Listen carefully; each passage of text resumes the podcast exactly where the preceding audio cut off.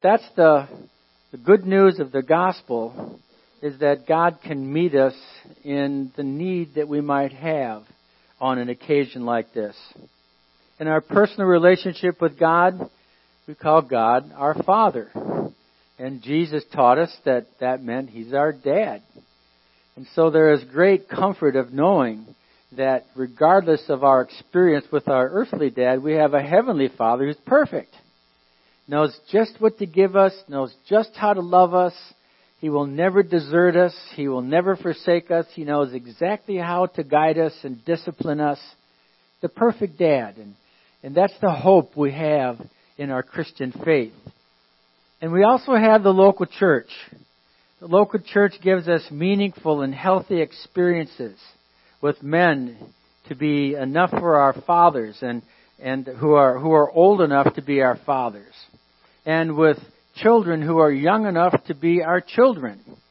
And so we can rejoice together today in the life of the local church that we can have healthy relationships of one generation sharing with another generation just as dads nurture their own children.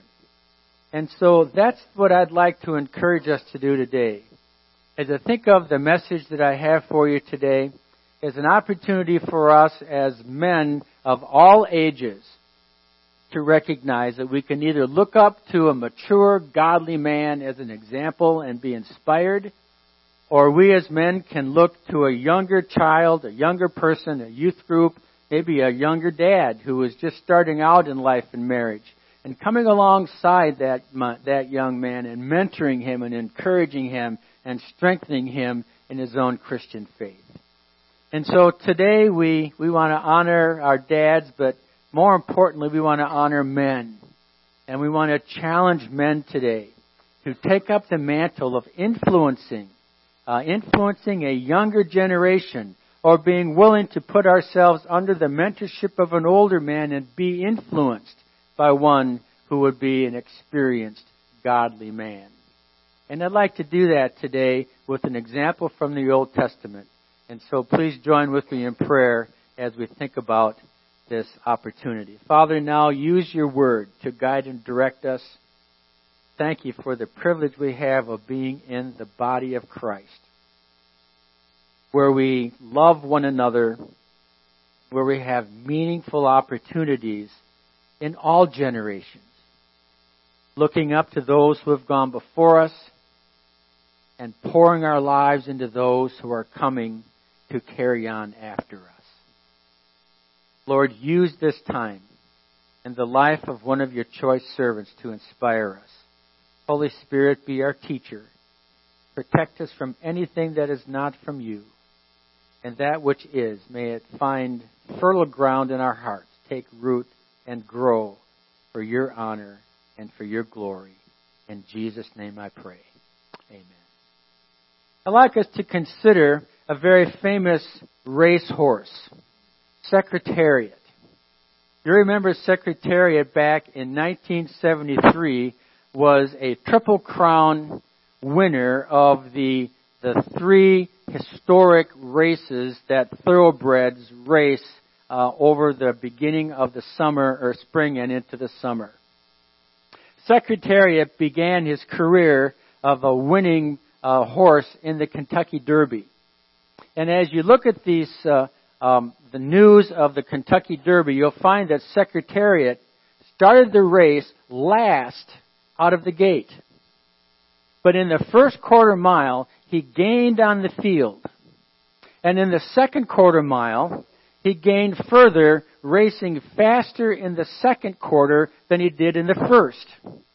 And in the third quarter mile, he took the lead uh, completing the third quarter mile faster than he did the second.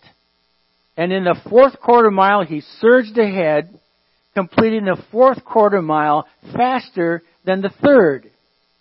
And his finish time was a record that continues to stand until today. So Secretariat went on to the Preakness. And in the Preakness, almost the exact same thing happened. He was last out of the gate. He gained on the field. overcoming the field and establishing a winning time again in record fashion that still stands today. But people who doubted Secretariat said, ah, but now the Belmont Stakes is coming up. That's a mile and a half. That's longer. Secretariat can sprint for a mile, but can he sprint for a mile and a half? Does he have what it takes to go the distance? So the day of the Belmont Stakes came. And this time Secretariat was not last out of the gate. He began strong, and it wasn't long until he began to surge ahead. And then something very interesting happened that has never happened before. He distanced himself from the field and by the last mile he was ahead, and for the last half a mile he surged continually ahead, finishing 36 lengths ahead of the field, exhibiting an endurance that was unparalleled in the, in the life of a racehorse, establishing a record in the Belmont Stakes again that stands today. Well, Secretariat was immediately retired at the end of 1973, and uh, for the next 16 years he was put out to pasture. And in 1989, 16 years later, he caught a very serious disease that took his life. And the historic career of Secretariat was over. But as happens with all thoroughbred champions, Secretariat's body was sent to a lab for an autopsy. And when the veterinary doctors did an autopsy on Secretariat, what they discovered was astounding. They discovered that the heart of Secretariat was almost twice the size of any heart they had ever seen from a thoroughbred racehorse. It was not a diseased heart. It was just huge. and because it was such a huge heart, Secretariat could run fast for a long time because he had a big heart. And I'd like for us to think today, what does it make, take for a man to be a man of influence? I'd like to suggest to you today that men who positively influences others are men with big hearts for God. Men who follow God with their whole heart. When our wives and children see a man sold out to God, who follows him with their whole heart, they'll see an influencer. When people in a local church and in a community see men who are sold out to God with big hearts for Him, they'll see men of influence. They'll see significantly, significant men who make a difference in their world. So today I want to look at a man from the Old Testament who had a huge heart for God. And the application will be appropriate for the day which we're observing today. It's appropriate across the board with any man who might aspire to be an influencer in life. So let's explore the life of Caleb, the man with a huge heart for God.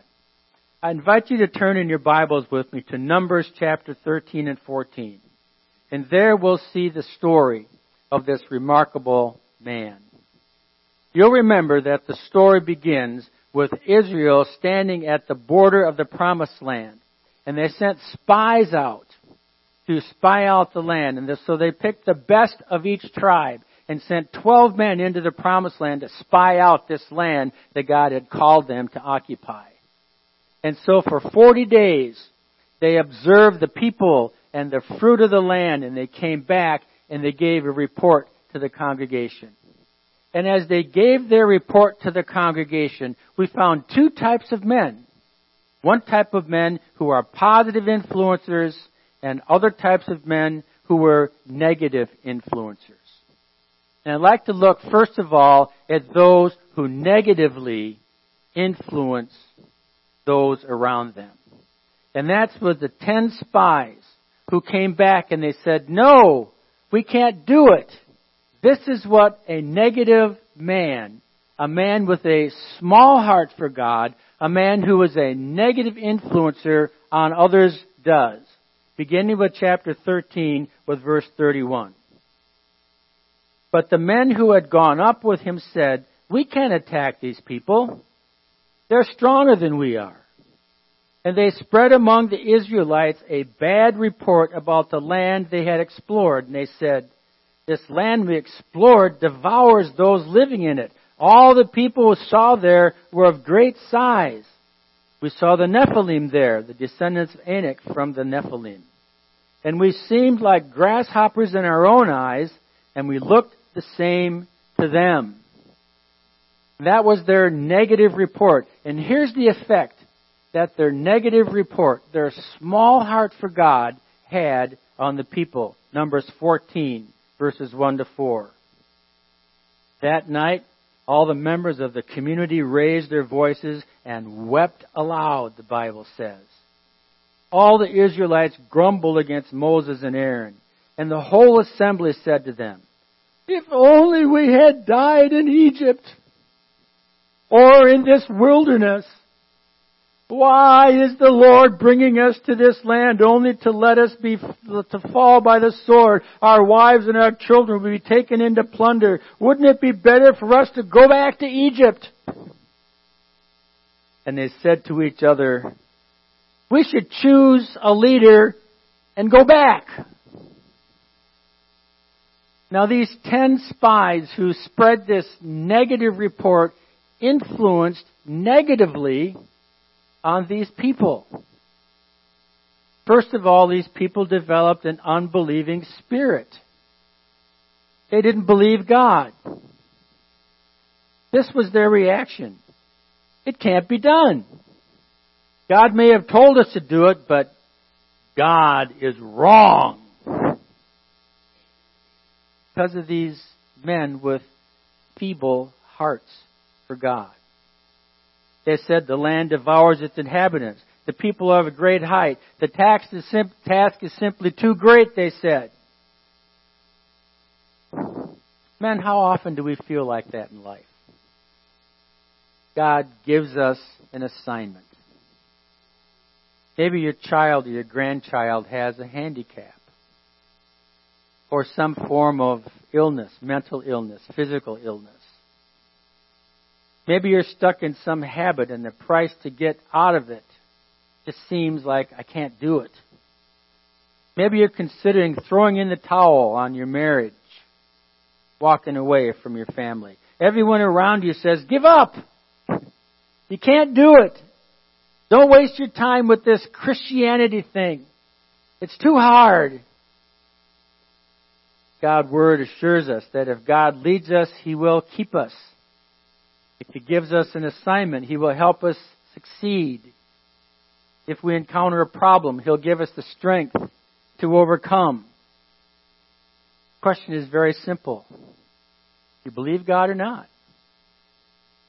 A negative report harbors and creates an unbelieving spirit. The second thing this negative report did was it gave them a despairing spirit. These people lost hope when they began to despair of life itself. The Hebrew people were rescued from Egypt by God's miraculous hand, but yet they were crying about their situation. The bravest from each tribe, the cream of the cream leaders, stand out verses, we seemed like grasshoppers, and so we seemed to them. Now, when a person falls into despair, all rationality is gone. They could truthfully know their own thoughts. We felt like grasshoppers. But they had no idea what the Canaanites were feeling. They didn't even know they were there. Yet an irrational thought came over them. Well, they looked at us and they looked like, they said, well, we're grasshoppers to them irrational. All because of the negative thought from these ten tribes. Oh, that we could have died in the wilderness. Now we're going to be struck down by the swords of our enemies. Our wives and our little children will be devoured. And this negative report also created a proud and rebellious spirit against God. Eventually, they devised their own plan because they knew better than God. Their conclusion, let's go back. Go back and live in the past. Let's just go back to Egypt. Here's the desire to retreat back into what was comfortable for them. And when people who are unbelieving and despairing, they, they lose all hope, let's, let's just stay where we are or let's just go back because venturing into the unknown, too scary. We can't do it. I remember there was a man that I was working with, just got out of prison, started coming to our church. He was really struggling with building his new life, and he had been in prison because of addictions. And he came to me and he asked me, he says, Scott, he says, it's too hard to live on the outside. I don't have what it takes. I think I want to break the law again and go back inside because there, at least I know my routine. And, and it was hard for him to, to, to venture out into the unknown. It was too easy to go back. And these ten spies, they engendered within the life of the congregation a spirit that spread throughout the whole congregation. Unbelief, despairing, wanting to go back. That's how to be a negative influencer. And you know, God judged the people. God said to the people, everyone 20 years and older will die in the wilderness. And it'll be the children, the younger generation that will occupy the land. And so the people waited for 40 years. And the younger generation went into the promised land. That's what happens with a negative influence. That's what happens with people who have a small heart for God. But then we have the one that I want to talk about today. His story is found in Numbers chapter 14. Here's how to be a positive influencer. And this is what Caleb did. But because my servant Caleb has a different spirit and follows me wholeheartedly, I will bring him into the land he went to, and his descendants will inherit it. You see what it says there? Caleb followed God with his whole heart. He had a heart for God that was huge. And because it was big, because it was full, because it was sold out to God. He became an influence on the congregation. Listen to what a man with a whole heart does. First, a man with a whole heart for God has exceptional faith. Listen to what Caleb said. But Caleb quieted the people before Moses and said, Let's go up at once and occupy it. For we will be able to overcome it, he said. Brethren, I want to challenge us. Do not despair and retreat in your Christian life. Church, do not retreat and despair in our church life. It may be that those before you um, lived a life that was easy and it seemed as though everything was going well, but you have got you have got a challenge before you that just seems we can't do it. Have a heart for God. Have an exceptional faith. Maybe before you were married and had children, it seemed like life was so easy, but now it's hard. Maybe that things happened that changed your preferred future. He had everything mapped out for how everything was going to go. This was going to happen, and then this was going to happen, and then this was going to happen. And then life caught up with you, and now your preferred future is but a whisper in the wind. It may be that you are, you are looking forward to something and you just don't know what it is. But if you're sold out to God, if you've got a faith like Caleb who said, we can do it. We can do it. God is with us. And you're wholeheartedly sold out to God. Our marriages are worth the effort. Our families are worth fighting for. Our community is worth fighting for. Our church is worth fighting for. See, these people in Israel were standing at the precipice of a new life, but they had an unbelieving and despairing and rebellious spirit because the influencers that they were looking up to brought them a negative report and had a ordinary, so-so, non-existent faith. Caleb, on the other hand, had an exceptional faith. We can do it, he said. But not only that, Numbers 14:7 tells us he had an exceptional vision. Listen to the context of verse 7. And Joshua the son of Nun and Caleb the son of Jephunneh, who were among those who had spied out the land, tore their clothes and said to the congregation of the people, The land which we passed through to spy out is an exceedingly good land. If the Lord delights in us, He will bring us into this land and give it to us, a land flowing with milk and honey. Only do not rebel against the Lord. Do not fear the people of the land, for they are bread for us. Their protection is removed from them, and the Lord is with us. Do not fear them. Caleb said, I've got a vision for these, this land. I see this land. It's, it's a wonderful land. The future is fertile for us. You examine the lives of people who make a difference for God.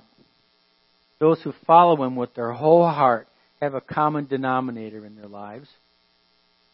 That is, they have a vision of where they're going. They have a vision of where they're going. You see, people are willing to invest in a vision. No one wants to join a sinking ship. Everyone wants to get on board a ship that's going someplace. People are willing to sacrifice for a vision. That doesn't mean a new future is better than the old past. Doesn't mean that at all. It's just new.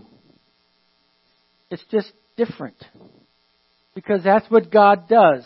Bible says his mercies are what? New every morning. God wants to do new things among us. That doesn't mean that things of the past were bad or that they weren't remarkable. I've, I've been here for seven months and I've learned our past is remarkable.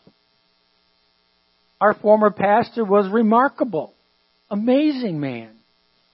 The things that were accomplished during his ministry were, were awesome. But in God's providence, we now face a new future not mean it's a better future. By far, it's not. It's just, just new. And God wants us to have a vision for, for what's going on in the future. What does He want to do tomorrow? What does He want to do next year? What does He want to do in the year ahead?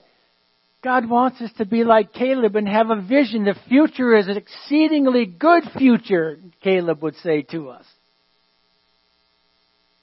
God brought Caleb in to spy the land and he saw potential. He saw the possibilities. Gentlemen, let me ask you a question. Do you have a vision for your family? What's your vision for your marriage? What are your strengths and weaknesses as a couple? And how are you going to address them? How are you going to nurture the strengths? How are you going to overcome the weaknesses? Do you have a plan? Do you have a vision? Have you thought about that? What about your children? Do you have a vision for each one of your children? Because each one of them is different. I hope you have a vision that's unique to each child. Each one is different and unique. Do you have a vision for them? How are you praying for them?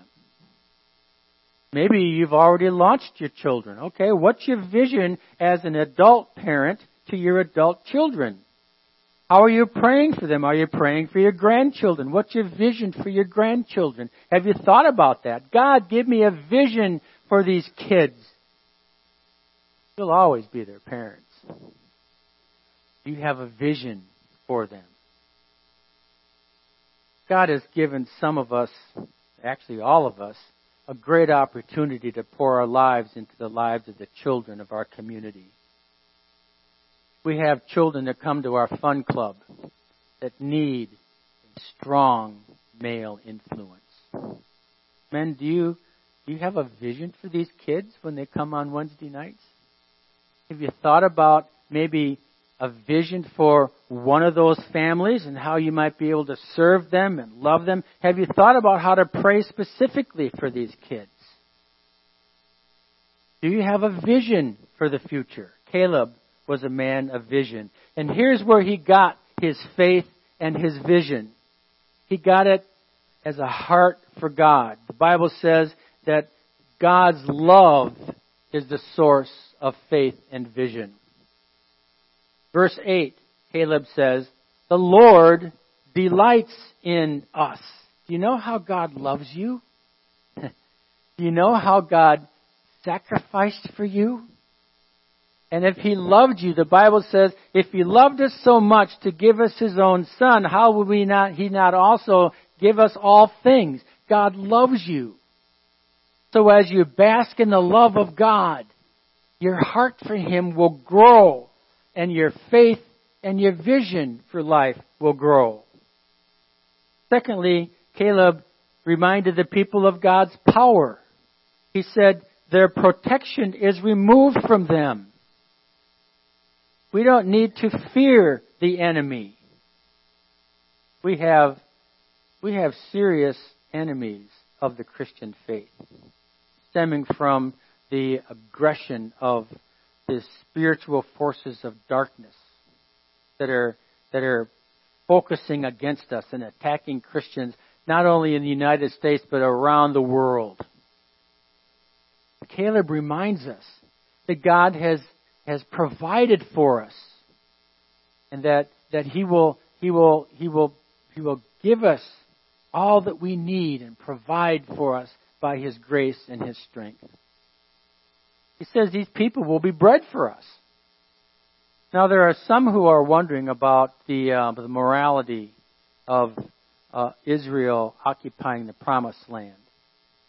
Um, without going too much into it, Israel was an instrument of judgment on the debased immorality, licentious, blasphemous, rebellious culture of those who occupied the land. It's kind of like the flood the flood was a judgment on the world. Israel was a judgment on the people of Canaan. But when they went into the promised land, they occupied their houses, they reaped the fruit from their vineyards, they lived in their cities, all by God's provision. Caleb said, These people are bread for us. And then finally, he said, by his power, their protection is removed from them. The Bible tells us that, and having disarmed the powers and authorities, Jesus made a public spectacle of them, triumphing over them by the cross. We have nothing to fear. God will provide for us, and then He will give us His power. And so, Caleb's response a man of faith, a man of vision. This is what he said. Let's go. Let's go right now. Let's do it. Let's move forward. You know, churches are full of men who come on Sundays and are visible.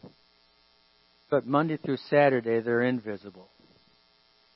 I don't perceive that here. I see here men who are involved, who are loving, who are serving. let's continue to move forward. Let's continue to exhibit a strong faith. Let's continue to exhibit a strong vision. Let's continue to be men and, and a church that is saying, I want to make a difference. I want to be a positive influence. Caleb is an example of a man with exceptional vision, exceptional faith. Man with exceptional faith and exceptional vision who followed God with his whole heart. Recognizing God's love and his provision and his power. And then he said, let's go. I want to close today with some studies that are out there in secular culture that talk about how a man with a positive influence can make a difference in the world. These studies show that even from birth, children who are involved have an involved father or have an involved man, mentor, or grandparents, role model, are more likely to emotionally secure, to be uh, confident, to explore their surroundings. And as they grow, they will have a better connection with their peers. Children who grow up around a strong male influencer are less likely to get in trouble with at home and school and in their neighborhood. These children and infants receive high levels of affection from their fathers and significant men in their, their homes, explore their environment more comfortably as an adult. They readily accept comfort from that adult for a brief after a brief separation. A number of studies suggest that they also are more sociable and popular with other children throughout early childhood because of the influence of a man in their life. One study of school age children found that children with good relationships with their fathers and male role models were less likely to experience depression, to exhibit disruptive behavior, or to lie. They were more likely to exhibit pro-social behavior.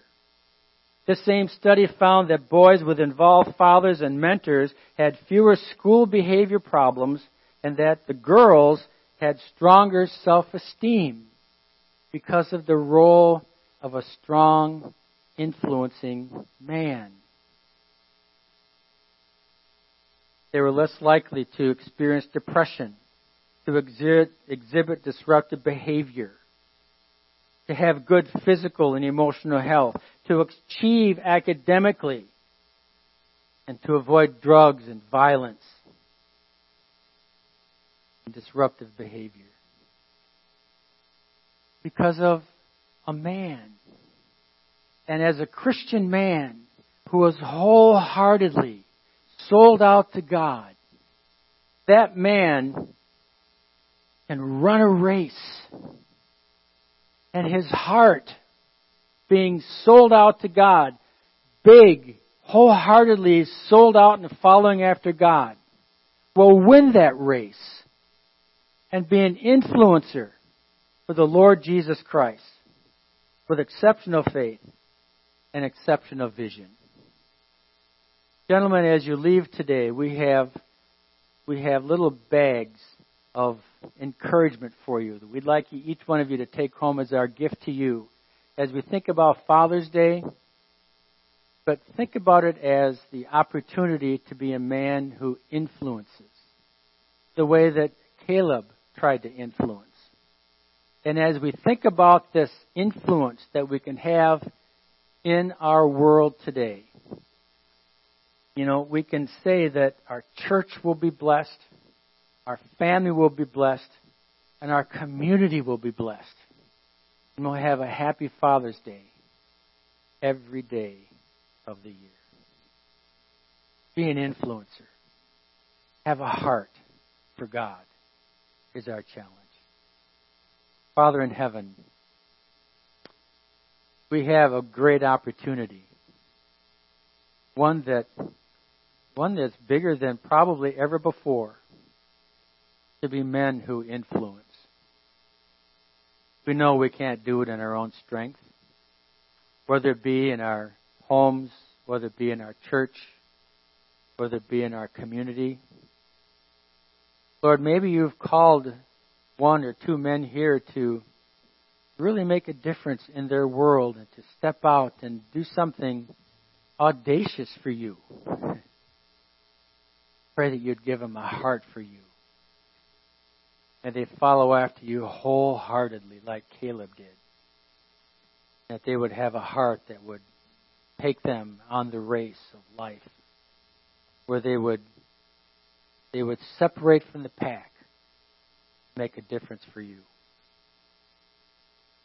Lord, I pray for the men in our church that we would have a vision for how we might influence those who are coming after us. And maybe there's some who are saying, I want a man to influence me. Pray, Lord, you'd give us the heart of Caleb and to say, it's time to move. It's time to be a man of action. God, thank you for a day that we can we can remind men of the significant opportunity that they have. God, we rejoice at what you will do for your honor and for your glory, we pray. In Jesus' name.